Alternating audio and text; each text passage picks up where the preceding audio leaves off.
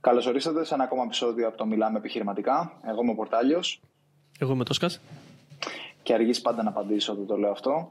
Τόσκα βλέπω σήμερα δεν έχεις φορέσει καπέλο. Ε, κάτσα έφτιαξα το μαλλί σήμερα. Okay, okay. μια χαρά, μια χαρά. Ε, για να έχεις φτιάξει μαλλί σημαίνει ότι είσαι και προετοιμασμένος, οπότε Έφτιαξα... θα, ξεκινήσω, θα ξεκινήσουμε με δικές σου επιχειρηματικές ιδέες. Ναι, θα ξεκινήσουμε. Έφτιαξα μαλλί, έφτιαξα και το πλάνο ξανά, γιατί ζήλεψα από το δικό σου, που ετοιμάστηκες, προετοιμάστηκες πάρα πολύ καλά. Οπότε, ναι, σήμερα είμαι ετοιμασμένος. Είμαι με θέματα, με επιχειρηματικές ιδέες που έχουμε πει θα λέμε συνέχεια. Ε, οπότε, ναι. Τι θες να, θες να ξεκινήσω, θες να super, πεις κάτι; Super. Ε, όχι, να ξεκινήσεις. Σίγουρα έχω ετοιμάσει και εγώ κάποια πράγματα και να συζητήσουμε, να δούμε αν θα προλάβουμε. Όσοι ακούσατε τώρα για τα σχόλια με το βίντεο, αυτό θα είναι ανεβασμένο στο YouTube. Οπότε, αν θέλετε να έχετε τοπική, μπορείτε να μπείτε στο YouTube και να το δείτε. Αλλιώς, απλά ε, να έχετε στο νου σας ότι στο προηγούμενο βίντεο φορούσε καπέλο, σε αυτό το βίντεο δεν φοράει καπέλο. Αφού είπαμε αυτά, μπορούμε να ξεκινήσουμε. Τόσκα, τι έχεις για σήμερα; Λοιπόν, θέλω να ξεκινήσουμε. Δεν είναι επιχειρηματική ιδέα, θα καταλήξουμε εκεί πέρα. Ε, για τα... Είναι ουσιαστικά νέα, όχι τώρα, πρόσφατα, πριν κάνα μήνα, περί κάνα δύο μήνες έγινε αυτό, είναι ότι ο Πετριτζίκης έκλεισε ε, τα μαγαζιά του, ε, τα εστιατόρια που είχε. Είχε ένα στη Γλυφάδα, το οποίο το έκλεισε πολύ νωρίς, νομίζω το Δεκέμβριο το έκλεισε. Και βγήκε σαν θέμα στην επικυρότητα ότι έκλεισε και τα υπόλοιπα μαγαζιά στο κέντρο της Αθήνας και, στο, και στην Αγία Παρασκευή. Στο μεταξύ έχω πάει στην Αγία Παρασκευή, έχει πολύ ωραία, ε, πολύ ωραία φαγητά, το brunch είναι απίστευτο, κρίμα που έκλεισε. Και είχαν βγει και καλά ουσιαστικά οι ειδήσει ότι φαλήρισε και καλά, το, φαλήρισαν τα μαγαζιά του Πετριτζίκη, γι' αυτό το λόγο τα, τα έκλεισε. Ε, αποφάσισα να κάνω μια μικρή έρευνα, ε, να δω αν όντως φαλήρισε ή όχι. Και δεν φαλήρισε γιατί είναι ο Πετριτζίκης, είναι όπως γνωρίζουμε έχει, η επιχείρησή του αυτή τη στιγμή νομίζω κάπου το έχει αναφέρει είχε, έχει 120 εργαζομένους. Και ξέρεις κάνει τα πάντα. Κάνει, έχει εστι, μαγαζιά στην εστίαση έχει το content που κάνει στο YouTube έχει το e-shop, έχει βιβλία ασχολείται με τα πάντα. Νομίζω είναι υπόδειγμα επιχειρηματία ο Πετριτζίκης. Ε, και Αυτά, αυτά οι 120, 120 εργαζομένοι είναι αφού κλείσει τα μαγαζιά. Γιατί όπως ξέρουμε, το, τα εστιατόρια έχουν πάρα πολλούς εργαζομένους. Ναι. Οπότε, άμα τους μετρήσεις και αυτούς, παίζει, να έχει, παίζει να έχει τώρα ούτε 30. Ναι, ναι. Ε, σημαντικό γι' αυτό να το αναφέρουμε. Αλλά σίγουρα είναι ένας πολύ επιτυχημένος επιχειρηματίας και το media το οποίο κάνει, που ασχολείται δηλαδή με τα κανάλια και όλα αυτά, με το content, αυτό και χρειάζεται, είναι λιγότερο capital intensive, χρειάζεται λιγότερο κεφάλαιο, χρειάζεται λιγότερο εργατικό δυναμικό και έχει μεγάλα περιθώρια κέρδους. Οπότε, αν κάνει focus αυτό, θεωρώ ότι και γι' αυτό και σταμάτησε. Για να έχει καλύτερο περιθώριο κέρδους. Ναι, εκεί θέλω να καταλήξω. Ουσιαστικά άνοιξε μια καινούρια επιχείρηση με CAD που είναι επικεντρωμένο στο content και, στο, και στα media. Ε, ουσιαστικά το γνωρίζεις, μαζί το συζητάγαμε. Υπάρχει ένα site το οποίο λέγεται, άμα πατήσεις ε, publicity.businessportal.gr είναι, είναι η Κεντρική Ένωση Επιμελητηρίων Ελλάδος. Ε, εκεί μπορείς να κάνεις αναζήτηση. Είναι, όλα, είναι όλες οι εταιρείες δημοσιευμένες. Και όπως γνωρίζουμε... Και η δικιά μου είναι, έτσι. Ναι, και η δικιά σου. Μπορείτε να μπείτε να δείτε τους τζίρους ότι δεν λέω ψέματα. Κατευθείαν. Ναι. Άμα πατήσετε SmartFits, θα σας βγάλει προτινόμενα SmartFits ή και θα πατήσετε σε όλες τις SmartFits θα βρείτε την εταιρεία του Γιάννη. Ε, και ουσιαστικά από τότε που βρήκα αυτό το site το οποίο είναι απίστευτο, ε, θα το αναφέρουμε πολλές φορές αυτό το site, ε, είτε όταν θα αναφερθούμε σε επιχειρήσεις, σε μορφές επιχειρήσεων, γιατί θα κάνουμε έρευνες για το τι κάνουν επιχειρήσεις που είναι μορφής οίκες. Δεν είναι δημοσιεύονται όλες οι εταιρείες, δηλαδή, άμα έχεις ομόρυθμη, ετερόρυθμη ή προσωπική που έχω εγώ επιχείρηση, Αυτά δεν δημοσιεύονται. Το καλό με το να έχεις οίκη είναι ότι είναι σταθερός ο συντελεστής φορολογίας. Αυτό... Γενικά, ναι, ναι, ναι. Γενικά να σα ρωτήσω. Εντάξει, αυτό ο σταθερός νομίζω συντελεστής είναι και στην ε, ε και στην όμικρο ε. ε ναι. Γενικά ε, δείχνει και τις ΑΕ όμως, έτσι. Δηλαδή γενικότερα δείχνει όλες όλες τις, όλες τις επιχειρήσεις που έχουν γάμα κατηγορία. Γάμα κατηγορία βιβλία, ναι. κατηγορία βιβλία. Ε, Όλες οι υπόλοιπες γενικότερα είναι νομικά πρόσωπα αυτή. Γι' αυτό και τις δείχνει. Δηλαδή, τι σημαίνει αυτό; Σημαίνει ότι στην ατομική, πολύ απλά, η, η κύρια διαφορά είναι ότι στην ατομική επιχείρηση είσαι ένας, είσαι ένα άτομο, είσαι ένας άνθρωπος που απλά έχεις και, έχεις και μια, έχεις κάποιες υποχρεώσεις. Αυτό είναι. Ε, αν γίνει κάτι, πας φυλακή. Επιτόπου. Δηλαδή, αν χρωστάς κάπου, τα χρωστάς εσύ. Σαν Γιάννης, σαν Τόσκας. Έτσι λειτουργεί. Αν έχεις ομόρυθμη, με, με κάποιον ομόρυθμο έτερο τέλος πάντων τον οποίο έχεις, είναι πάλι ε, ευθύνεσαι και εσύ και αυτός. Είστε δύο πρόσωπα, αλλά είστε ανθρώπινα πρόσωπα. Δηλαδή οτιδήποτε γίνεται στην επιχείρηση είναι δικό σας, είναι πάνω σας. Στις ΙΚΕ και στις ΑΕ και στις, και στις ΕΠΕ νομίζω, είναι νομικά πρόσωπα. Δηλαδή, οτιδήποτε, δηλαδή είναι ένα ξεχωριστό πρόσωπο η εταιρεία από μόνη της και άμα ας πούμε χρωστάει η εταιρεία σε κάποιον ιδιώτη ή σε κάποιον επαγγελματία, χρωστάει η εταιρεία, όχι εσύ. Εσύ είσαι διαχειριστή και ναι. απλά έχεις μετοχές στην εταιρεία. Αυτό είναι το κύριο, η κύρια διαφορά. Έχεις διάφορους λόγους να επιλέξεις τη μία ή την άλλη, ανάλογα. Ε, οι περισσότεροι πλέον επιλέγουν οίκε. Ε, δεν ξέρω αν είναι πάντα σωστό. Πάντα, εγώ ναι. για μένα πάντα ξεκινάς με ατομική και μετά βλέπεις πώς λειτουργείς, πώς πώς σε βολεύει και ανάλογα, ανάλογα το προσαρμόζεις. Γενικά οι οίκοι έχουν, έχουν κάποιες δυσκολίες, δεν είναι όλα εύκολα. Ναι, είναι και το κόστος. Ε, δηλαδή, άμα ανοίξει εκεί το κόστος της ασφάλισης και του, και του λογιστή που θα πληρώσει μετά είναι μεγαλύτερο. Άρα, γι' αυτό και εγώ, έχοντας έχω εμπειρία μαζί στην επιχείρηση που δουλεύαμε. Είχες παλαιότερα άλλη μορφή που όταν είχατε ξεκινήσει, το έκανε εσύ και οπότε έχω δει όλα τα στάδια. Οπότε για μένα, ας πούμε, που έχω τον τελευταίο χρόνο επιχείρηση, ε, βγάζε νόημα να ανοίξω ατομική. Γιατί δεν έχω τεράστια έσοδα ε, ώστε να ε, για να φοβάμαι το συντελεστή φορολογίας. Είναι περισσότερα τα έξοδα αυτή τη στιγμή του λογιστή και, του, και της ασφάλισης, γι' αυτό επέλεξα ατομική. Ναι. Καλά, επέλεξα ατομική κιόλας και για το πρόγραμμα, αλλά το συζητήσουμε αυτό σε άλλο επεισόδιο. Ναι. Τέλος πάντων, ένας άλλος ένας άλλος λόγος για να μην επιλέξεις ή και ή ΑΕ και να επιλέξεις ομόρυθμη, ατομική ή ετερόρυθμη εταιρεία είναι γιατί δεν θα μπορούν μετά να μπουν στο, στο GAV και να δουν το τζίρο σου. Πολύ σημαντικό και ναι. αυτό, γιατί εμείς μπήκαμε και είδαμε το τζίρο του Πετρετζίκη. Οπότε μπορούμε να, να ξέρουμε πραγματικά οικονομικά στοιχεία από διάφορες εταιρείες, από ανταγωνιστές, από γενικότερα μπορείς να δεις πολλά. Αυτό ναι. σημαίνει και στις ξένες επιχειρήσεις. Ε, δηλαδή, μπορείς να μπεις στο αντίστοιχο site που είναι για τις ξένες επιχειρήσεις, δηλαδή, αν είναι LTD, ας πούμε, στο Λονδίνο, μπορείς να μπεις και να δεις τι τζίρο βγάζει κάθε εταιρεία και τι τζίρο ανάλογα. Ε, μπορείς να δεις όμως διάφορα οικονομικά στοιχεία που είναι, που είναι πολύ ενδιαφέροντα και πολύ ε, χρήσιμα.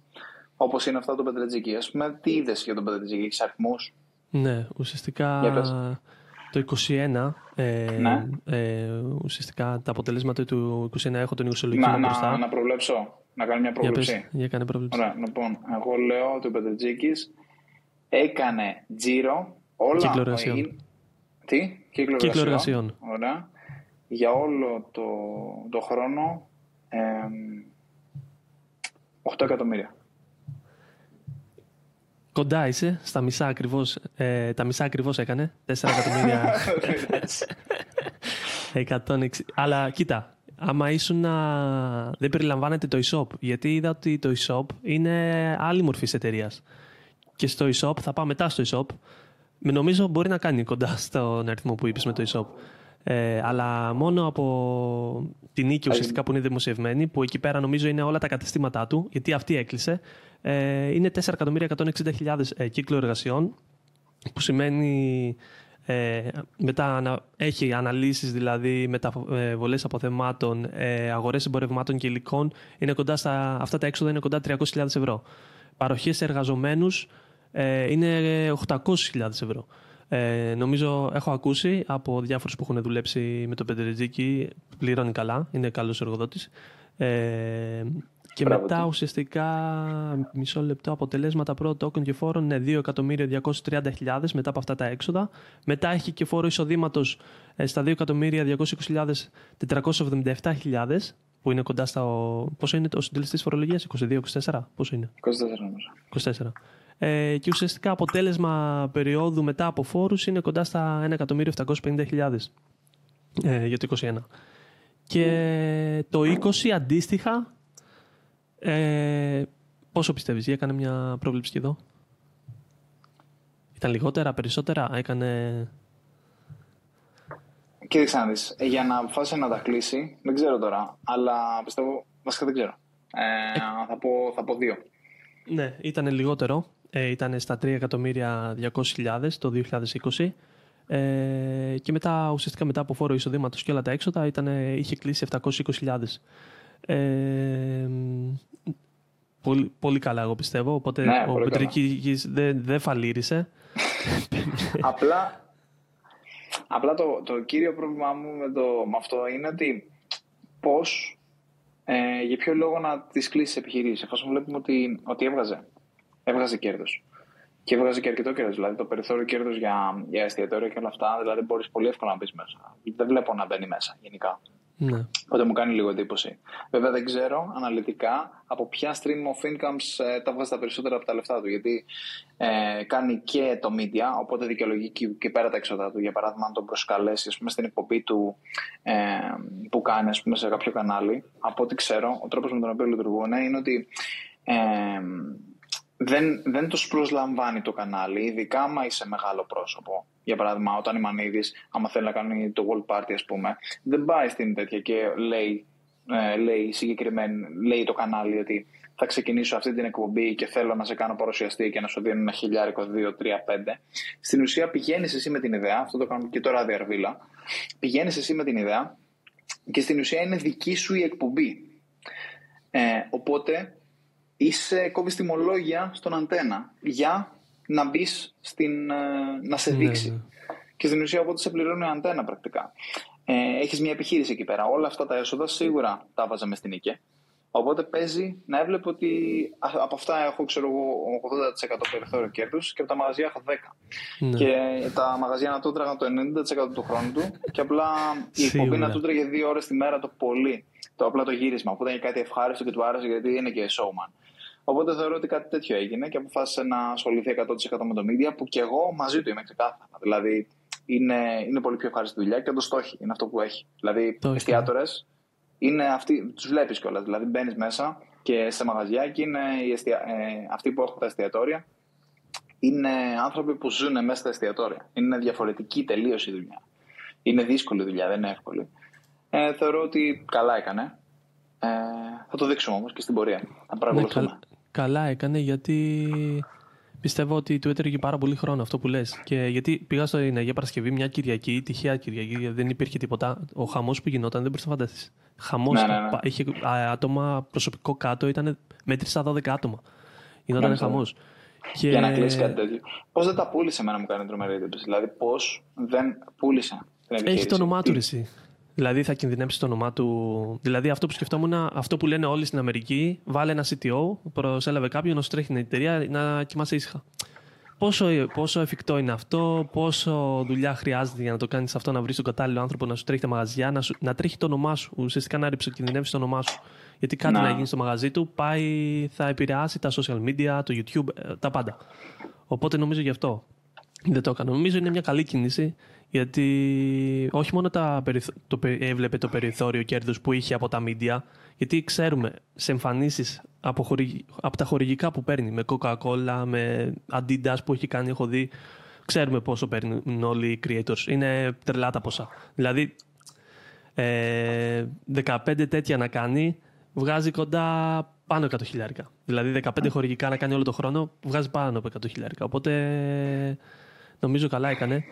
Και το e-shop, να πάω στο e-shop, το οποίο δεν είναι, είναι άλλη μορφή εταιρείας, είναι ετερόρυθμη. Μπήκα στο e-shop να δω λίγο. Πώς το λένε. Το... Σε αυτό, Ναι. σε αυτό να αναφέρουμε ότι το ESOP είναι, τερ- είναι τερόρυθμο, οπότε δεν μπορεί να τα, να τα δει κάποια οικονομικά στοιχεία. Οπότε ο μόνος τρόπος για να το εξετάσει, φαντάζομαι similar web.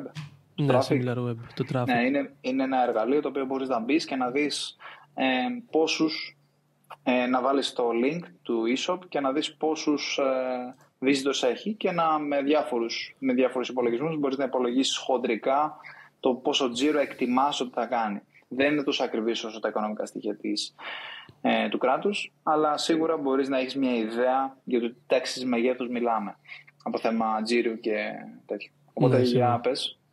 Ε, Το έχεις δει καθόλου; το, sim- το similar web μπορείς να το, είναι extension, extension ουσιαστικά στο Chrome. Μπορείς να το βαλεις και να το βλέπεις σε όλα τα site. Ε, είναι δωρεάν. Και πόσο, πόσο πιστεύεις, γιατί εγώ το είδα και έπαθα σοκ. Εντάξει, έχουν απόκληση αυτά τα νούμερα από τα πραγματικά νούμερα που είναι στο site, Ναι, ναι, γιατί ναι. τα έχω ελέγξει. Σε μένα, σε μένα έχει 40% κάτω για κάποιο Ναι, λόγο. 40%. Ε, κάπως έτσι το υπολογίζω εγώ. Και βλέπω και στα... Δεν έχω άλλα site για να μπορέσω να... Βασικά από τώρα που το σκέφτομαι μπορώ να ελέγξω, γιατί έχω πρόσβαση σε κάποια άλλα site, το οποίο μπορώ να ελέγξω, να κάνω ταύτιση και να δω. Ε, γενικά θεωρώ ότι έχει ε, 60.000 ε, visitors το, το μήνα. Είσαι πολύ... ε, Monthly visitors. Monthly, λέει. 60 Κοίτα, σίγουρα 60.000. θα έχει απόκληση μεγάλη αυτό το Πετρετζίκι, γιατί ο αριθμός που θα σου πω θα τρελαθείς. Είναι 3,5 εκατομμύρια. Ψάξτε να δεις. Τελείωσε. Γιατί τι πουλάει, εγώ δεν ήξερα καν ότι πουλάει. Γι' αυτό εγώ τώρα εγώ σου είπα αυτό το πράγμα. Εγώ- δεν, εγώ δεν έχω ήθελα να πω αγοράσει. για να μην κάνω spoil. Τι έχεις αγοράσει; Κάτι Πέτρε. κουζινικά, γιατί ρε φίλε είμαι φαν Πετρετζίκη. Επιχειρηματικά είμαι φαν, αλλά στηρίζω. και πήρες κουζινικά; Ε, ναι, ρε, ήθελα κάτι πράγματα και σκ- έβλεπα στο, στο Scrooge, δεν έβλεπα κάτι και μετά θυμήθηκα ότι υπάρχει ο Πετρετζίκη στο e-shop του και μπήκα. Το διαφημίζει συνέχεια, ρε, στο, Ναι. στο, στο Απλά Instagram. δεν είχα πει ποτέ. Ανεβάζει Τώρα που- stories, τώρα που ρε, μπήκα- Α, ναι, εγώ δεν, δεν ξέρω, Ναι. δεν τον ακολουθώ καν. Άρα, Θα πάω να ουσιαστικά, δω. Φίλε, τι λες τώρα; πες έχει 50% απόκληση. Έχει πάνω από ένα εκατομμύριο. Δηλαδή, είναι τρελό. Δηλαδή, Ναι, ρε. τι κον- Διαφημίζει, διαφημίζει, έχεις δει ads. έχει κάνει, έχει κάποια ads, αλλά δεν έχει πάρα πολλά. Ναι, σίγουρα. Ναι. Άμα δεν έχει πάρα πολλά. Αφού κιόλας. Τι έχει λες 1,5 τώρα, ρε, φίλε. 1,5 εκατομμύριο κόσμο που τον ακολουθείς στο Instagram. Δεν χρειάζεται τα ads. Είναι δωρεάν στο προφίλ του τα ads. Ωραία, φίλε. Απίστευτο. Απίστευτο. Οπότε νομίζω. Οπότε, παιδιά, αυτό είναι. Ανοίξτε ένα μαγαζί με κουζινικά σκεύη. Μην το κάνετε απλά. Δηλαδή υπάρχουν άπειρα μαγαζιά. Μπορείτε να μπείτε κιόλας και στο Scrooge και να δείτε. Έναν air fryer να ψάξετε στο Scroo- στο Scrooge. Πουλάει και εδώ πέρα ο Πετρετζίκης air fryer. Αν ψάξετε στο Scrooge ένα air fryer, θα δείτε από κάτω 150 μαγαζιά να το πουλάνε το συγκεκριμένο, το συγκεκριμένο air fryer. Δεν θα βγάλετε εκατομμύρια από αυτό το πράγμα. Είναι πάρα πολύ δύσκολο. Ο, ο Πετρετζίκης δεν βγάζει, τα λε- δεν βγάζει, δεν πουλάει από το e-shop. Επειδή ε, είναι καλός ο air fryer, πουλάει επειδή είναι ο Πετρετζίκης και επειδή διαφήμισε το συγκεκριμένο air fryer στο, στα, στο Ναι, κανάλι όντως. του. Μόνο και μόνο από το όνομα πουλάει. Και είναι, είναι πάρα πολύ ισχυρό αυτό. Δηλαδή εννοείται πως το όνομα είναι κάτι που μπορείς να εξαργυρώσεις με πάρα πολλούς τρόπους. Και βλέπω, βλέποντας τον τζίρο τον οποίο κάνει, μπορώ να καταλάβω πλήρως για ποιο λόγο έκλεισε την εταιρεία. να, να κάνουμε τώρα κάποια. κάποιο τέτοιο. να κάνουμε ένα, ένα rough estimate, ένα rough υπολογισμό στα 3 3,5 εκατομμύρια visitors. Ωραία, στα οποία έχει. Πες ότι είναι ο Πετρετζίκης, αλλά Ναι. το ότι είναι ο Πετρετζίκης δεν τον κάνει. Δηλαδή, εγώ πιστεύω να έχει ένα 3% conversion rate. Ναι, πες. Ε; Και Ωραία. τρία και δύο πόσο να πεις, Λες, ε, ότι- πόσο λες να είναι το, το μέσο καλάθι του; Γιατί βλέπω εδώ πέρα, ας πούμε, α- αν μπούμε στο shop, βασικά Ναι. θα πατήσω αναζήτηση. Κοίτα, σίγουρα θα είναι πάνω από. Δεν έχει κάτι που- κάτω από 20 ευρώ, δηλαδή μικρά. Ναι, ε, έχει εδώ πέρα προϊόντα. το σκεύη 346 ευρώ. Άλλο σκεύος 30, 40 ευρώ, 37. Ε, έχει κάποια που είναι 8 ευρώ για μια σχάρα. Έχει 34, Και έχει- 70. Εντάξει, δεν θα κάνουμε τώρα κανονικό data ναι. scraping στο site του, αλλά θα Έχει- πούμε ένα μέσο όρο 50 ευρώ. Έχει δωρεάν παράδοση 40 πάνω από, 90 πάνω από 90 ευρώ, που σημαίνει ότι είναι κάπου εκεί το καλάθι κοντά. Ναι, ναι, ναι, το Συνήθως καλάθι. είναι μια τακτική, είναι κοντά εκεί που είναι το μέσο καλάθι, βάζουν, πάνω, κοντά εκεί βάζουν τα δωρεάν μεταφορικά. Εγώ πιστεύω θα είναι κοντά 70-80 ευρώ. Δεν ισχύει αυτό που λες στην αρχή. Στο δικό μου καλάθι, εγώ βάζω πάνω από 40 ευρώ τα μεταφορικά. Και... Εντάξει, και το καλάθι σου πόσο και το- είναι, το είναι 30 καλάθι ευρώ; μου είναι εικο- Όχι. Είναι Πόσο 23 το καλάθι μου. 23. 23-25 εκεί πέρα. Ναι, Εντάξει. Παλιά το είχες πάνω από 30 ευρώ. Ναι τέλος πάντων. Ωραία. 40, εγώ λέω 40 ευρώ. Εντάξει. Καλό είναι να μην κάνουμε δημόσια μαθηματικές πράξεις. ε, αλλά κάνε, κάνε να δούμε πόσο βγαίνει. 3,5 εκατομμύρια, έτσι. Λοιπόν, Ναι. βγαίνει με ένα 3% conversion rate που είναι OK για τα ελληνικά δεδομένα. Έχει αντικαταβολή. ναι, έχει αντικαταβολή νομίζω. Ωραία. Ε, κάνει ένα τζίρο σίγουρα κοντά στα 4 εκατομμύρια το μήνα. 4 εκατομμύρια το μήνα. Ναι, με ναι, 3,5 ναι, μπορείς να εκατομμύρια το έβαλες. βάλεις και εσύ. Ναι. Ωραία. Ναι. Άμα βάλεις ένα εκατομμύριο που Τρία. πες ότι έχει Ε, από τέσσερα- 4.200 είναι στην ουσία. 4 Πες τι. Ναι. Άμα βάλεις ένα εκατομμύριο, ότι είναι το traffic, δεν είναι τόσο, αποκλείται να είναι τόσο. κάπου είναι off το similar web. Είναι πάρα πολλά, 4 εκατομμύρια το μήνα. Ε, ένα 1,2 εκατομμύρια. 1,2. Θα είναι χαμηλότερο το conversion rate λογικά. Για, εγώ δεν πιστεύω να κάνει πάνω από. Ένα εκατομμύριο είναι πάρα πολύ ρίση. Ε, αλλά είναι εφικτό, είναι πετριτζίκη, θα μου πεις. Είναι πετριτζίκη. Ναι, όντως. Και επίσης δεν, έχει, δεν ξέρω τι περιθώρια κέρδους έχει αυτά τα συγκεκριμένα προϊόντα. Αλλά δεν είναι, είναι ίσο. Δεν μιλάμε τώρα για το media, το οποίο βγάζει 100.000 και δεν έχει κανένα κόστος. Όπως αυτό που αναφέραμε. Τώρα κάνει ένα post, ξέρω εγώ, ή κάνει μια, μια συνεργασία, δεν έχει κόστος. Αυτό έχει κόστος. Δηλαδή από αυτά να βγάζει το 20% εγώ λέω. Δηλαδή το 20%. Άμα ναι. αφαιρέσεις ε, το run του, του shop, τα μεταφορικά, τα, τις επιστροφές, ε, τα κόστη των προϊόντων, τα διαφημιστικά, το ad spend και όλα αυτά, ένα 20% θα βγάζει. Ναι. Οπότε από αυτά, δηλαδή πες ότι είναι 2 εκατομμύρια, γιατί okay, δεν μπορείς να εμπιστευτείς το similar web, αλλά πες ότι είναι 2 εκατομμύρια, μιλάμε τώρα για, 200, για 400.000 ευρώ, ας πούμε. Mm. 400.000 ναι. ευρώ το μήνα.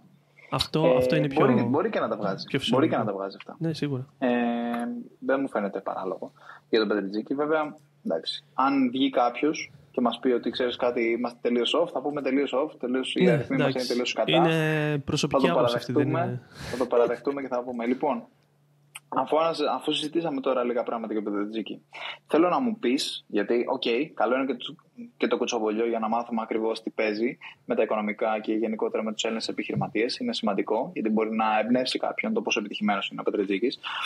Αλλά να δούμε και κάποια nuggets, κάποιες πληροφορίες που μπορούν να βοηθήσουν τον άλλο να ξεκινήσει κάτι καλό. Έχεις κάποια επιχειρηματική ιδέα με αφορμή αυτό που συζήτησες για τον Πετρετζίκη, να συζητήσουμε ναι. πάνω σε αυτό; Ναι, ουσιαστικά... Να δώσουμε λίγο αξία ήθελα να το κάνω niche down, ουσιαστικά να πάω πιο στοχευμένα για δηλαδή άλλοι μάγειρες που βλέπουν τον Πετρετζίκη και θέλουν ουσιαστικά να γίνουν σαν και αυτό, να έχουν την επιτυχία του. Δηλαδή, γιατί πολλοί είναι οι μάγειρες.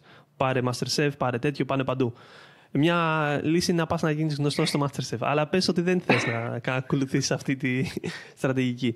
Είσαι μάγειρα στο σπίτι σου, ε, μαγειρεύεις, αρέσει να μαγειρεύεις, θες να. Είναι το το κάνεις με μεράκι, ρε παιδί μου αυτό; Θες να, να ασχοληθείς, να το κάνεις επιχείρηση, να το ακολουθήσει σαν επάγγελμα; Ε, μια ιδέα είναι ουσιαστικά να μην πας σε κάποια εκπομπή όπως το Masterchef, αλλά ουσιαστικά να κάνεις οργανικό content, ε, content στο TikTok. Έχεις δει πάρα πολλά βίντεο πλέον Συγγνώμη. Ε, έχεις δει πάρα πολλά βίντεο πλέον στο TikTok όπου κάνουν συνταγές, ε, δείχνουν συνταγές στην προετοιμασία πριν και μετά και γίνονται πολύ εύκολα viral αυτά. Ε, και έχω και ένα παράδειγμα στο εξωτερικό να σου αναφέρω πώς εκμεταλλεύτηκε ο, ο τύπος ε, το, το following που είχε και το virality που πέτυχε στο TikTok. Ουσιαστικά ένας τρόπος είναι αυτό, να κάνεις οργανικό περιεχόμενο στο TikTok με μια μικρή κάμερα, με ένα iPhone να έχεις. Κάνεις πολύ εύκολα το πριν και μετά. Ε, Δείχνεις τα συστατικά που ε, χρησιμοποίησες ε, και φτιάχνεις οργανικό content. Μετά από αυτό, στο οργανικό content που κάνεις, θα μαζέψεις σίγουρα κάποιους followers, ε, αν το προσέξεις λίγο. Και ουσιαστικά είναι να φτιάξεις κάποια digital ε, recipes σε μορφή e-book. Έχω δει κάποιους Έλληνες που το κάνουν και πουλάνε. Ε, δεν θυμάμαι τώρα, δεν το ψάξα πολύ να σου πω κάποιον συγκεκριμένο, αλλά θυμάμαι γιατί είχε κάνει reach out στο Upwork ε, που ήθελε διαφήμιση ε, και είχε πωλήσεις. Ε, και να το κάνεις ουσιαστικά niche down vegan recipes ουσιαστικά. Ή recipes για άτομα που προσπαθούν να χάσουν κιλά. Για άτο, ε, ναι. recipes για άτομα που προσπαθούν να πάρουν ε, κιλά. Ε, ε, μια επιχειρηματική ιδέα είναι αυτό. Ε, έχω κι άλλες. Θες να πεις να σου ναι. κάτι Απλά να σου πω. Καταρχάς, είπες πολλά niche down. Γενικά, ναι. να, το, να το δηλώσουμε κάτι είναι πάρα πολύ σημαντικό για το ελληνικό επιχειρήν. Γιατί μπορεί να βλέπετε podcast του εξωτερικού και να λέει niche down, niche down, niche down είναι το καλύτερο πράγμα που μπορείς να κάνεις. Στην Ελλάδα δεν είναι το καλύτερο πράγμα που μπορείς να κάνεις, επειδή είμαστε 10 εκατομμύρια. Δεν είμαστε 300 εκατομμύρια που είναι οι Αμερικάνοι, δεν ξέρω κι εγώ πόσοι. Οπότε δεν μπορείς να κάνεις άπειρο niche down. Πρέπει να είσαι λίγο general στο market, στην αγορά ε, για να μπορέσεις όντως να κάνεις τζίρους. Γιατί αλλιώς δεν θα κάνεις τζίρους. Ε, πολύ σημαντικό αυτό. Οπότε, σίγουρα μπορείς να κάνεις περιεχόμενο. Μπορείς να, να, να κάνεις broad περιεχόμενο, δηλαδή να κάνεις νήσεις, αλλά θα πρέπει να τα καλύψεις και τα υπόλοιπα νήσεις. Δηλαδή, ας πούμε, αν είσαι ένας. Ε, αν, είσαι, αν θες να ασχοληθείς με τη μαγειρική, ε, okay, okay, να φτιάχνεις μόνο γλυκά, αλλά δεν μπορείς να φτιάχνεις μόνο ασιάτικα γλυκά ε, από το χωριό Σαντζούκι, ας πούμε. Ναι. Ε, αν το κάνεις αυτό το πράγμα ή ιαπωνικά γλυκά, okay, okay, μπορεί να έχεις εξειδίκευση, αλλά θα πρέπει να κάνεις και τα υπόλοιπα, αλλιώς θα πεινάσεις. Η αγορά είναι πολύ μικρή. Στην Ελλάδα. Ε, που κάτι τέτοιο στην Αμερική θα έπιανε και θα πήγαινε φωτιά. Γι' αυτό κιόλας και είναι και ένας από τους κύριους λόγους που ξεκινήσαμε αυτό το podcast, για να κάνουμε debunk αυτούς τους μύθους και να συζητάμε για πραγματικά τι μπορεί να γίνει στην Ελλάδα. Γιατί η ελληνική πραγματικότητα είναι πολύ διαφορετική από την αμερικάνικη πραγματικότητα, που είναι το 99% του ε, περιεχομένου που, που βλέπεις, δεδομένου κιόλας ότι, ότι μιλάς αγγλικά και μπορείς να, να το παρακολουθήσεις. Αυτό. Ναι, Τώρα συγκεκριμένα. Πες. Ναι, ισχύει αυτό που λες, αλλά εγώ πιστεύω ότι ε, το niche down στην συγκεκριμένη περίπτωση που λέω για τους vegan είναι μεγάλη κοινότητα στην Ελλάδα. Και είναι πιο εύκολο ουσιαστικά άμα ε, ουσιαστικά το niche down το κάνεις περισσότερο για το περιεχόμενό σου. Γιατί ουσιαστικά θα κάνεις 10, 20, 30 βίντεο, 50 ε, μέχρι να γίνεις viral πρέπει να ασχολείσαι με κάτι συγκεκριμένο, να μην είσαι all over the place, κατάλαβες, και να μην κάνεις τίποτα στο τέλος. Οπότε ένα niche down, όχι τόσο πολύ όπως είπες εσύ, δηλαδή ασιατική κουζίνα μόνο, αλλά να καταπιαστείς κάπου συγκεκριμένα μέχρι να ουσιαστικά να ακουστεί η γνώμη σου, ο τρόπος που θα μαγειρέψεις, οι συνταγές σου και μετά ουσιαστικά για να βγάλεις λεφτά προφανώς θα επεκταθείς ε, γιατί δεν μπορείς να είναι μικρή αγορά η Ελλάδα. Ναι, ναι, ναι. Λοιπόν, εγώ αυτό, αυτή την ιδέα που είχα, που είχα σκεφτεί, γιατί και εγώ ψιλομαγειρεύω τώρα, επειδή στη τέλος πάντων την κοπέλα μου, οπότε έπρεπε αναγκαστικά να μάθω να μαγειρεύω λίγο, γιατί Έχω μεγαλώσει κιόλας. Είμαι 28. Ε, δεν έχω μαγειρεύσει ποτέ ζωή μου. Τώρα τον τελευταίο χρόνο μαγειρεύω γενικά. Ε, και αυτό που παρατήρησα είναι ότι δυσκολεύομαι πλέον πάρα πολύ. Πλέον δηλαδή το, το, το attention span που έχω είναι πάρα πολύ μικρό. Το attention span εννοώ το πόσο είμαι διατεθειμένος να παρακολουθήσω κάτι. Δηλαδή, βλέπω ένα, ένα βίντεο του Έγκη Πετρετζίκη, για παράδειγμα, στο, στο YouTube για το πώς θα κάνω μια, μια συνταγή. Και είναι 13 λεπτά ε, κοντεύω να αυτοκτονήσω καθαρά που το βλέπω. Είναι πάρα πολύ μεγάλο πλέον με τις συνήθειες που έχουμε, με το TikTok, με το Instagram, με τα stories, με τα reels. Ε, είναι πάρα πολύ μεγάλο. Εγώ, και, και αυτό που κάνω στην ουσία, ε, για να δω κάποια συνταγή, για να δω τι θα μαγειρέψω, απλά πατάω.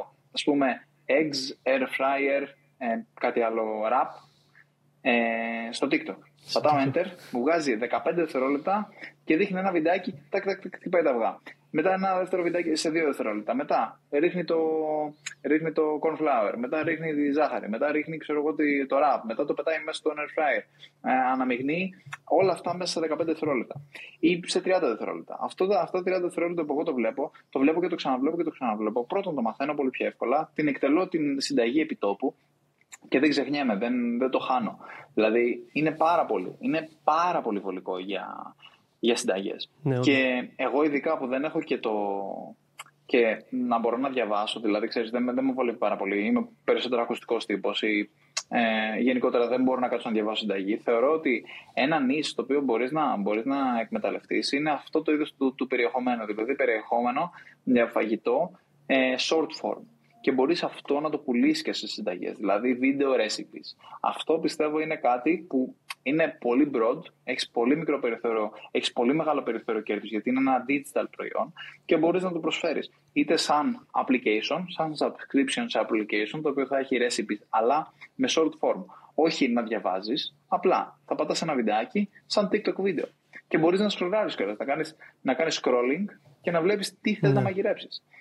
Μαγειρέψεις. Ε, ένα τέτοιο application που πλέον με no code μπορείς να το, να το σχεδιάσεις πιστεύω είναι, είναι κάτι που μπορείς να το κάνεις μόνο στην Ελλάδα. Δεν χρειάζεται να, να πεις ότι θα το φτιάξω να είναι global, να είναι παντού. Μόνο στην Ελλάδα υπάρχει αρκετά μεγάλο κοινό. Όλοι τρώμε, όλοι θέλουμε να μαγειρεύουμε. Το κοινό είναι αρκετά μεγάλο, είναι αρκετά broad. Άμα μου έλεγες ότι θέλω να φτιάξω ένα application το οποίο να φτιάχνει ε, γλυκά ασιατικής κουζίνας στην Ελλάδα, θα σου έλεγα δεν θα πιάσει. Στην Αμερική μπορεί, κάτω στα γλυκά και προσπάθησε να διαφημίσει στην Αμερική. Αλλά αυτό όλοι τρώμε στην Ελλάδα είναι κάτι που μπορεί να πιάσει θεωρώ είναι, είναι πολύ καλή ιδέα. Ναι, ε, και μπορεί να μην είναι app, μπορεί να είναι και, και διαφορετικό format. Πώς σου φαίνεται η ιδέα; Εγώ νομίζω είναι πολύ καλή ιδέα. Ρε. Δηλαδή, γιατί επικεντρώνεσαι σε αυτό που έχουμε συνηθίσει στο βίντεο, δηλαδή. Γιατί εγώ είπα mm. e-book, ε, που πιστεύω κάποιοι το χρησιμοποιούν, ε, αλλά έχει πολύ μεγαλύτερο. και έχει αυτό το μοναδικό που δεν υπάρχει. Καταλαβες που αυτό είναι λίγο δικό με μαχαίρι τις περισσότερες φορές. Δηλαδή θα αποτύχει παταγωδός ή θα πετύχει να πάει γαμιώντα. Ισχύει. ισχύει. Εγώ πιστεύω ότι, θα πάει. Στο μεταξύ, συζήταγα πάνω σε αυτό. Ήθελα, ναι. ήθελα να μην την πω αυτή την ιδέα. Μου είπε μια ιδέα η κοπέλα μου, γιατί σε λέω θα μιλήσω για το Θα τι λες όλες τι Και εμένα αυτή η ιδέα που, που ανέφερα Ε, μου φάνηκε πολύ καλή ιδέα για να την πω. Αυτές οι ιδέες πρέπει να τις πεις. Εγώ, παιδιά, έχω κάνει όλη η λίστα. Όλες τις καλύτερες ιδέες που είχα ever θα, θα υποθούν εδώ πέρα όλες. Απλά να το ξέρετε. Ακολουθήστε, κάντε share αν σας φαίνονται ότι έχουν αξία οι ιδέες που λέμε και αν έχει πλάκα η κουβέντα γενικότερα. Ε, θα τις αναφέρω όλες. Πες την. Τώρα. Ουσιαστικά ή το ανέφερες σαν app ή σαν στο site, να μπαίνει σε ένα site. Το πρόβλημα που έχουμε, ποιο είναι το πρόβλημα, ότι δεν έχουμε όλα τα υλικά. Ειδικά άμα κάνεις συνταγή του Πεντρετζή και έχει ένα σωρό υλικά. Οπότε συνήθως έχεις 3, 4, 5 υλικά και φτιάχνεις αυγά. Ξέρω εγώ, επειδή δεν, θες να χρησιμοποιεί, δεν ξέρεις να χρησιμοποιήσει τα υπόλοιπα. Μπαίνεις στο site, να έχει φίλτρα, φιλτράρεις τι υλικά έχεις και να έχει πάρα πολλές συνταγές στο site μέσα και να κάνουν ε, εμφάνιση οι συνταγές με αυτά τα υλικά που έχεις. Νομίζω είναι πολύ καλή ναι. ιδέα. Απλά ναι, νομίζω ναι, τεχνικά είναι, λίγο δύσκολο να το φτιάξεις. Ε, δηλαδή θες ένα developer να το κάνει ωραία και να χτιστεί καλά αυτό και είναι λίγο δύσκολο να γίνει με no code, ξέρω εγώ, σαν app. Αλλά online, βασικά τώρα που το ξανασκέφτομαι, δεν είναι τόσο δύσκολο. Ε, Αλλά ήταν πολύ καλή ιδέα. λύση σε αυτό. Είναι πολύ καλή ιδέα και εγώ σου βρίσκω τη λύση χωρίς να χρειάζεται developer. Λοιπόν, συνδέεις API keys με το ChatGPT και, oh, και σου βγάζει αυτό την απάντηση. Αν πας στο ChatGPT και του γράψεις ε, συνταγή με, μόνο με eggs ε, και κάτι τέτοιο, δηλαδή μόνο με αυγά και τα σχετικά, αυγά, πιπέρι, κνόρ, ε, τυρί, γάλα σόγιας, θα σου βγάλει μια συνταγή με κάποια από αυτά. Δηλαδή μπορεί να το κάνει γενικότερα σαν, mm. σαν, σαν language model γενικότερα. Οπότε είναι κάτι που μπορείς να το κάνεις από εκεί πέρα. Ωστόσο, είναι, είναι κάτι που δεν είναι productized και πολλοί δεν θα σκεφτούν να το χρησιμοποιήσουν με αυτόν τον τρόπο. Οπότε θεωρώ είναι, είναι μια υπηρεσία που ίσως μπορείς να την προσφέρεις. Ναι. Ε, είναι κάτι που μπορείς να το κάνεις. Τώρα, μπορείς είτε να συνδέσεις το site σου σαν chat GPT, ας πούμε, να παίρνει δεδομένα από εκεί και να απαντάει στις ερωτήσεις, είτε όντως μπορείς να πας στο hard route να μπορείς να το κάνεις με αυτόν τον τρόπο. Ή μπορείς να το συνδέσεις. Mm. Δηλαδή, να φτιάχνεις τα βιντεάκια, να βάζεις δηλαδή φίλτρο τι έχεις και να σου βγάζει αντίστοιχο βιντεάκι το οποίο έχει αυτή τη συνταγή για να μπορείς να το ταιριάξεις και με αυτόν τον τρόπο. Θεωρώ ότι γενικότερα σε αυτόν τον τομέα υπάρχουν πάρα πολλά πράγματα που μπορείς να κάνεις, ειδικά με το περιεχόμενο. Ναι, ε, όχι, γιατί νομίζω. στην Ελλάδα είναι μια αγορά που, που είναι πάρα πολύ δυνατή. Το βλέπεις και εγώ. Masterchef, mm. όλη η Ελλάδα μαγειρεύει. Όλη η Ελλάδα βλέπει.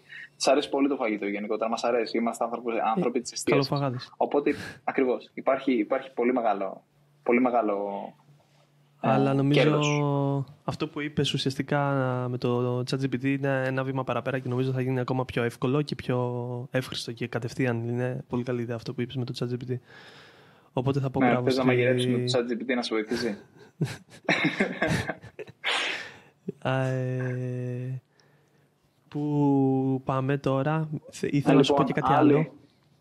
Πες, εγώ έχω άλλη μία ιδέα πάνω στο φαΐ. Έχω γενικότερα διάφορες ιδέες. Εφόσον έχουμε ξεκινήσει με φαΐ και με, με τέτοια πράγματα, θεωρώ ότι αν επικεντρωθούμε σε αυτό είναι καλύτερο, να είναι πιο συνεκτικό το βίντεο. Αν κάποιος ο οποίος έχει κάποιο φίλο μάγειρα να του πει: Ωραία, δες αυτό το βίντεο, δες αυτό το τέτοιο. Αυτό το podcast είναι πάρα πολύ καλό, θα μάθεις πολλά. Ε, λοιπόν, άλλη επιχειρηματική ιδέα που μου έχει έρθει για φαΐ συγκεκριμένα είναι course γενικότερα στην Ελλάδα έχουμε πάρα πολύ καλό φαΐ. Δηλαδή άμα το δεις κιόλας, δηλαδή άμα δεις τις, ε, που βρισκόμαστε σε κατάταξη, πώς μας κατατάσσουν οι άνθρωποι του εξωτερικού. Είμαστε, έχουμε απλά, για μένα, και θεωρώ ότι και για τεράστιο μέρος του πληθυσμού, του παγκόσμιου πληθυσμού, έχουμε το καλύτερο φαΐ. Γιατί έχουμε, ε, συνδυάζουμε και τις συνταγές. Γιατί θα μου πεις Τουρκία έχει καλύτερο φαΐ. Συνδυάζουμε αυτές τις τροφές, αλλά έχουμε και το χοιρινό. Εκτός από το χοιρινό, δηλαδή έχουμε το, το αρνί και όλα αυτά, εκτός από το χοιρινό το οποίο δεν το έχουν σε αυτές τις κουζίνες, έχουμε και το, και, το, και το ψάρι πάρα πολύ. Και οι Ιταλοί με το ίδιο. Δηλαδή έχουμε πάρει πάρα πολλές συνταγές τους και έχουμε, έχουμε πάρα πολύ ολοκληρωμένη την, την κουζίνα μας. Ε, και γενικότερα αυτό έχει πέρασει πάρα πολύ στο εξωτερικό. Ότι οι Έλληνες ξέρουν να μαγειρεύουν. Οι Έλληνες ξέρουν ε, από φαΐ. Οπότε, αν φτιάξεις course με ελληνική κουζίνα και είσαι Έλληνας και το διαφημίσεις σαν Έλληνας και το φτιάξεις αυτό το course ειδικά στα αγγλικά για να πουλήσεις στο εξωτερικό, δηλαδή είμαι Έλληνας και διδάσκω course και διδάσκω συνταγές, πώς γίνονται πραγματικά στην Ελλάδα. Θεωρώ ότι είναι κάτι που σαν Έλληνας που ξέρει απλά αγγλικά ειδικά άμα έχεις προφορά ακόμα καλύτερο, μπορείς να το πουλήσεις πάρα πολύ καλά στο εξωτερικό. Ειδικά τα cores γενικότερα έχουν καλά περιθώρια κέρδους, μπορείς να το πουλήσεις πολύ καλά και το, η αγορά σου είναι πάρα πολύ μεγάλη, επειδή όλοι θέλουν να μαγειρεύουν, θέλουν καλό τέτοιο. Γενικότερα είχα δει και είχα κάνει και μια έρευνα για τα courses. Υπάρχουν, δηλαδή μπορείς να ακόμα, άμα θες να δεν, δεν ξέρεις από διαφημίσεις και δεν θες να πουλήσεις ένα high ticket course, δεν μιλάω τώρα να πουλάς 2.000 ευρώ για να ναι, τους ναι. πουλήσεις ε, διαφημίσεις. Σου λέω, ας πούμε, θες να ανεβάσει πλατφόρμα όπως το Skillshare, το Udemy, το, Udemy, το ναι. Teachable ακριβώς το Teachable και όλα αυτά. Το Udemy είναι περισσότερο πανεπιστημιακό, αλλά υπάρχουν διάφορες άλλες που δεν είναι, όπως το Skillshare, το Teachable και όλα αυτά. Ε, υπάρχουν διάφορες πλατφόρμες. Ε, ο μέσος, ο μέσος, ε, το μέσο, πώς το λένε, ο μέσος ε, δάσκαλος σε αυτό, ε, που φτιάχνει course τέλος πάντων, βγάζει γύρω στα 6-7 χιλιάδες ε, ευρώ ανά course.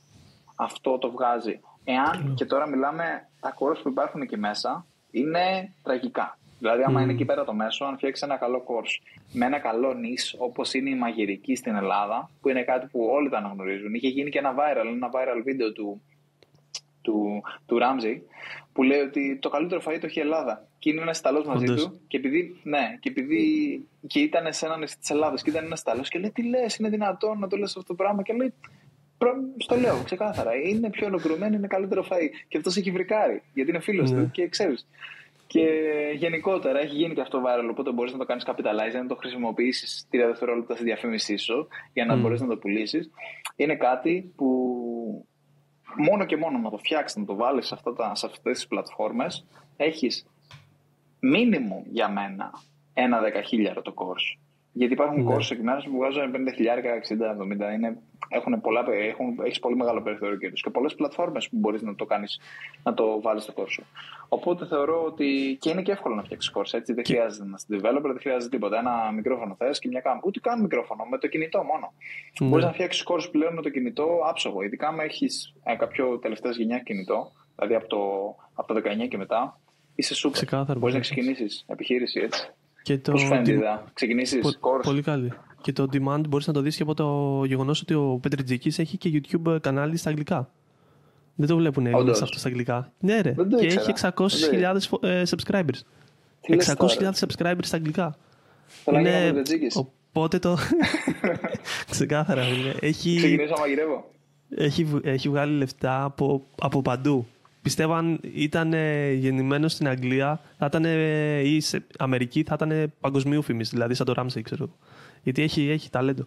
Ε, άρα πιστεύω είναι πολύ καλή ιδέα. Ρε. Εμένα μου άρεσε γιατί το course μπορώ να, βρω, να βρούμε κάποιο μαγείρα που δεν θέλει το publicity τόσο πολύ, δεν θέλει να ασχοληθεί 100%, να το κάνουμε μαζί. Όποιος θέλει να ασχοληθεί να μας στείλει ένα μήνυμα γιατί ήταν πολύ καλή ιδέα. Ωραία, τέλεια. Παιδιά, όποιος θέλει, εγώ ασχολούμαι με όλο το περιεχόμενο. Γιατί ούτως ή άλλως εγώ το, το στείνω το, το περιεχόμενο. Ο Τόσκα θα κάνει διαφημίσεις. Ε, ένα μάγειρα θέλουμε να είναι το πρόσωπο της της, της εταιρείας και να φτιάξει και τα recipes. Και είμαστε έτοιμοι. Ναι. Στείλτε DM για να ξεκινήσουμε την επιχείρηση με το course. Επίσης... Λοιπόν, αυτά.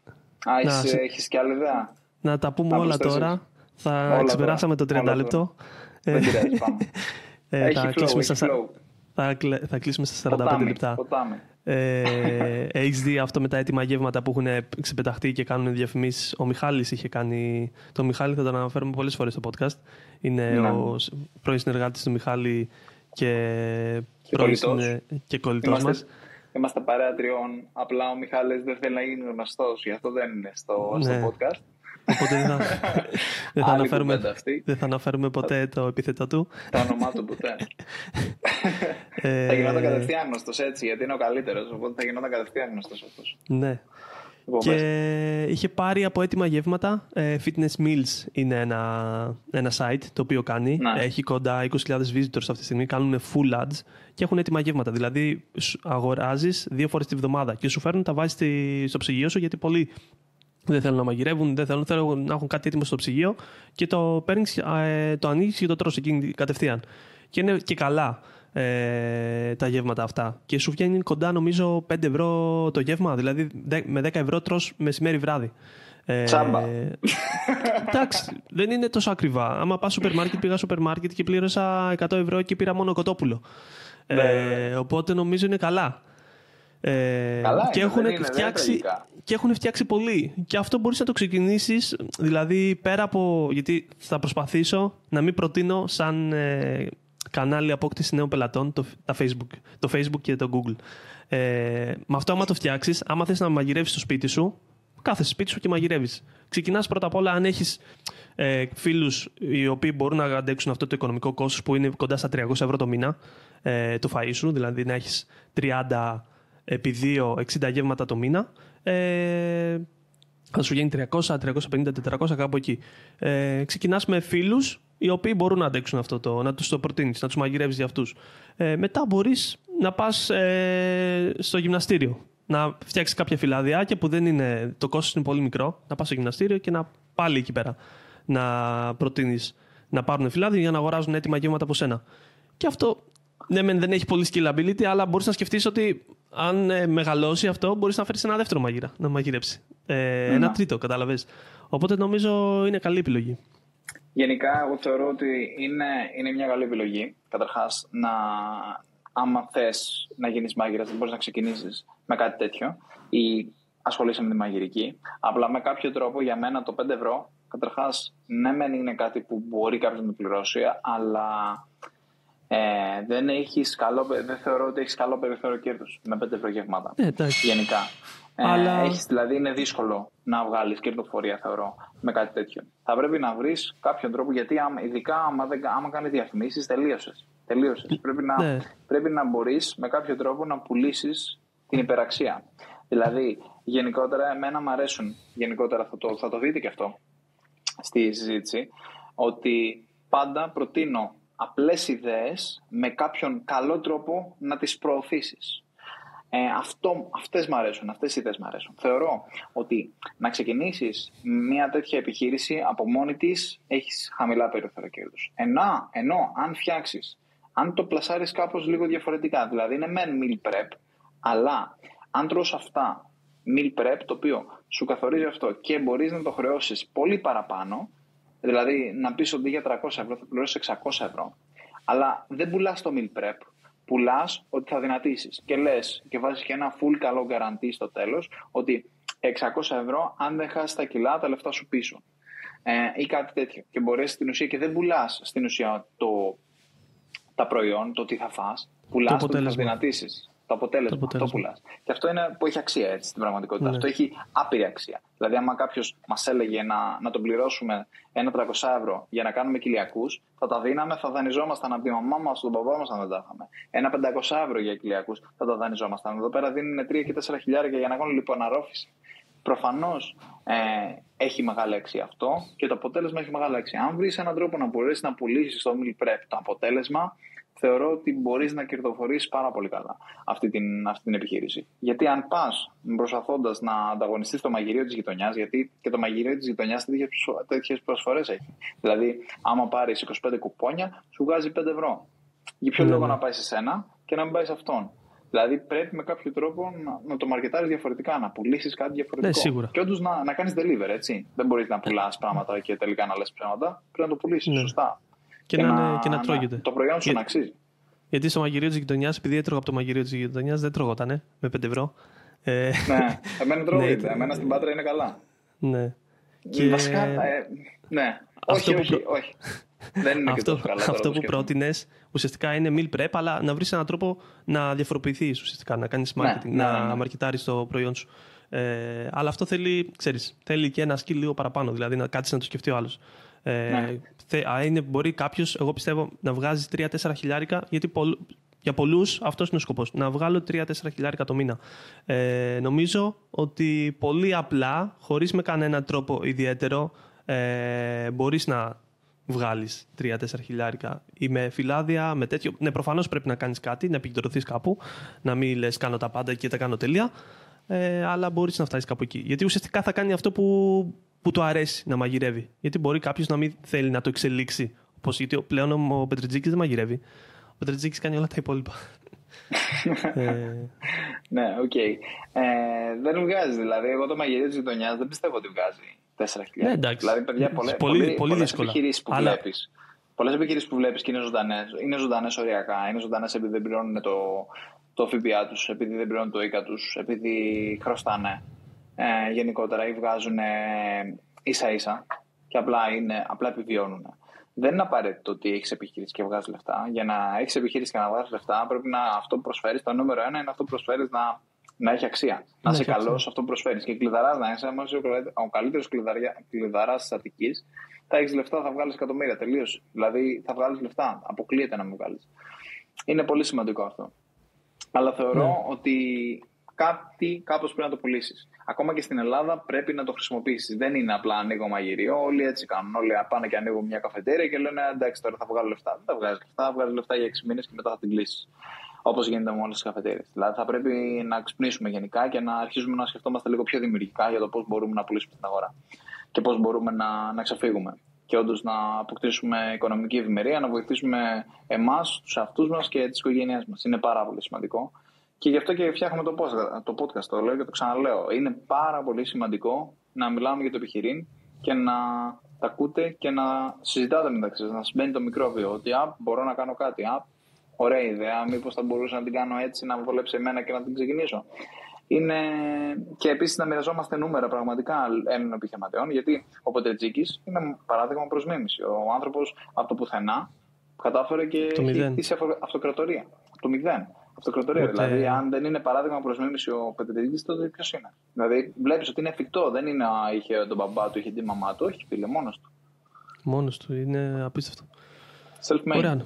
Νομίζω μπορούμε να κλείσουμε εδώ. Είπαμε αρκετά, ε, επεκταθήκαμε αρκετά, αλλά νομίζω άξιζε γιατί ήταν ένα αναλυτικό επεισόδιο γύρω από το κομμάτι business and ε, cooking, ε, επιχειρήσεις και μαγειρική.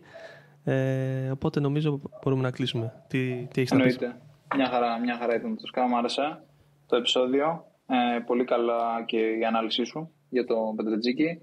Ε, οπότε το κλείνουμε. Ναι, ναι. Λοιπόν, Μέχρι το επόμενο. Άντε, τα λέμε. τα λέμε.